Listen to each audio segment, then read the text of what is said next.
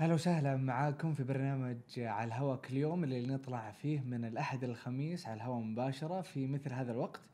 واليوم عندنا أخبار اللي زي ما أقول لكم دائما هي تعتبر زبدة الأخبار السعودية. أول خبر عن مقطع فيديو نزل في حساب وزارة الصحة في تويتر طلع فيه الوزير الدكتور توفيق الربيعة وجه فيه أربع نقاط طلب منا كشعب وكمقيمين في المملكة العربية السعودية أنه نلتزم فيها. النقطة الأولى تجنب المصا... المصافحة بالكامل. اختصر. لا تسلم وانتهينا. النقطة الثانية غسيل وتعقيم اليدين باستمرار. الثالثة تجنب التجمعات بأنواعها. بمعنى أنه لا يعني إنه إذا تجمعت في البيت هذا مش تجمع، لا هذا تجمع أيضا ولكن نوع آخر من التجمع، فالتجمع لا يعني إنه يكون خارجي فقط. أربعة إذا لديك أعراض أو قادم من خارج المملكة فيجب أن تعزل نفسك في غرفتك بعيد عن من حولك لمدة 14 يوم. فهذه الأربع نقاط مو مفروض أنه حنا نتهاون فيها ومفروض أنه نلتزم فيها من أجل الوطن. وكثير من الحملات وكثير من البوستات وكثير من الأشخاص نزلوا تغريدات جميلة ورائعة جدا عن الموضوع هذا في قاعدة قرأت عنها ودي أشارككم فيها. فيما يخص فيروس كورونا. أن تتعامل مع أي شخص على أنه مصاب. وتتصرف أنت مع كل الأشخاص على أنك مصاب. وش رأيك هلا بهذه القاعدة؟ هل مستعد مع الكل أنهم مصابين؟ وأنت تعاملين الكل على أنك أنت مصابة. يعني رفقة بالاشخاص الاخرين رفق. بينما اذا في ناس رح تحول هذا الموضوع على إنه لا بدي بعد عن العالم فلا. مم. يعني إلا الرفق إيه. والتعامل الطيب في الأخير إحنا مش أعداء يعني. تماما بالعكس. صحيح جميل. ننتقل الآن للخبر الثاني إغلاق آه، الصالونات الرجاليه آه، والنسائية في المملكة العربية السعودية. زي ما سمعنا ال- الأيام الماضية كان في كثير من الإجراءات الاحترازية والإغلاقات لكذا شغلة ولكن قبل شوي قبل اللايف بعدة ساعات كان فيه قرار جديد وهو اغلاق أيضا الصالونات الرجالية والنسائية. طبعا كثير من الأشخاص آه، لحقوا وحلقوا قبل القرار هذا لأنه متوقعين. يعني حلاق مكان الناس تروح وتستخدم نفس الأشياء فممكن إنه تنقل أي فيروس. وبالتالي في ناس راحت ولحقت على عمرها وحلقت. اللي ما حلق يعني أتوقع بنشوف ستايلات جديدة الفترة الجاية ومعليش عادي يعني أهم شيء ال- إنه نكافح الفيروس مو مهم شكلك حلو ولا مو بحلو ننتقل الآن للخبر الثالث و أيضا كان في خبر إغلاق لكل المراكز الرياضية ولكن وش الجديد في الموضوع هذا؟ بأنه صار في هاشتاج أطلقته الأولمبية السعودية بعنوان بتمرن بالبيت. بمعنى إنه إذا أنت تبي تسوي رياضة مو بلازم تروح النادي.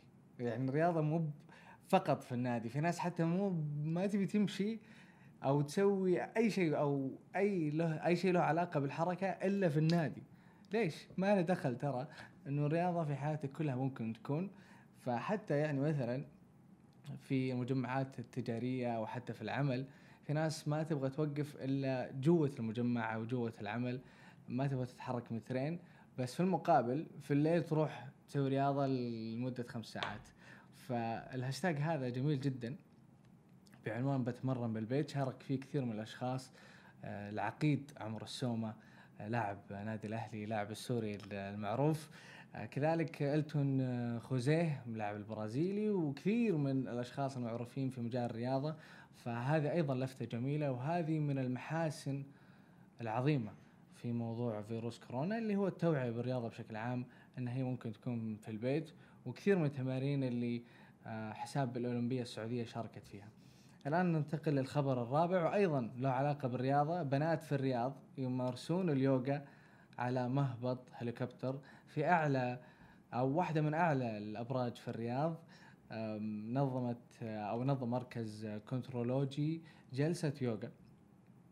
ورياضة اليوغا قاعدة تنتشر يوم بعد يوم في السعودية وهي رياضة جميلة ولطيفة لأنه فيها نوع من الاسترخاء وفيها نوع من تصفية الذهن وأيضا مفيدة جدا للجسم ولكن يعني قرروا إنه يسوونها في منطقة جدا جميلة وتعتبر مغامرة، في ناس آه، كانت تضحك على الموضوع إنه وين اليوغا في الموضوع؟ صار الموضوع رعب. يعني أنت طالع في قمة برج وبدل ما تركز في اليوغا أنت خايف إنك أنت مثلا تطيح ولا يصير لك شيء.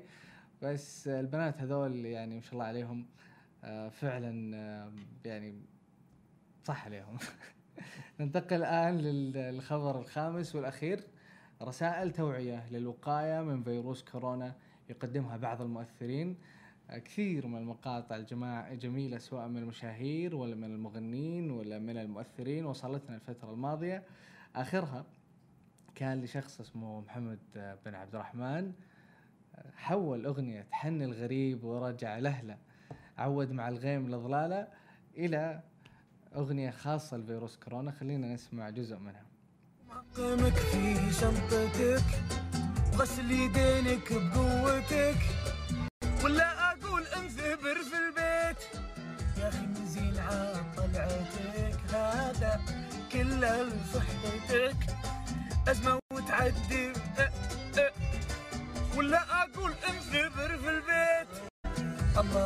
هلا هلا بكمامتك وفعلا انثبروا في البيت.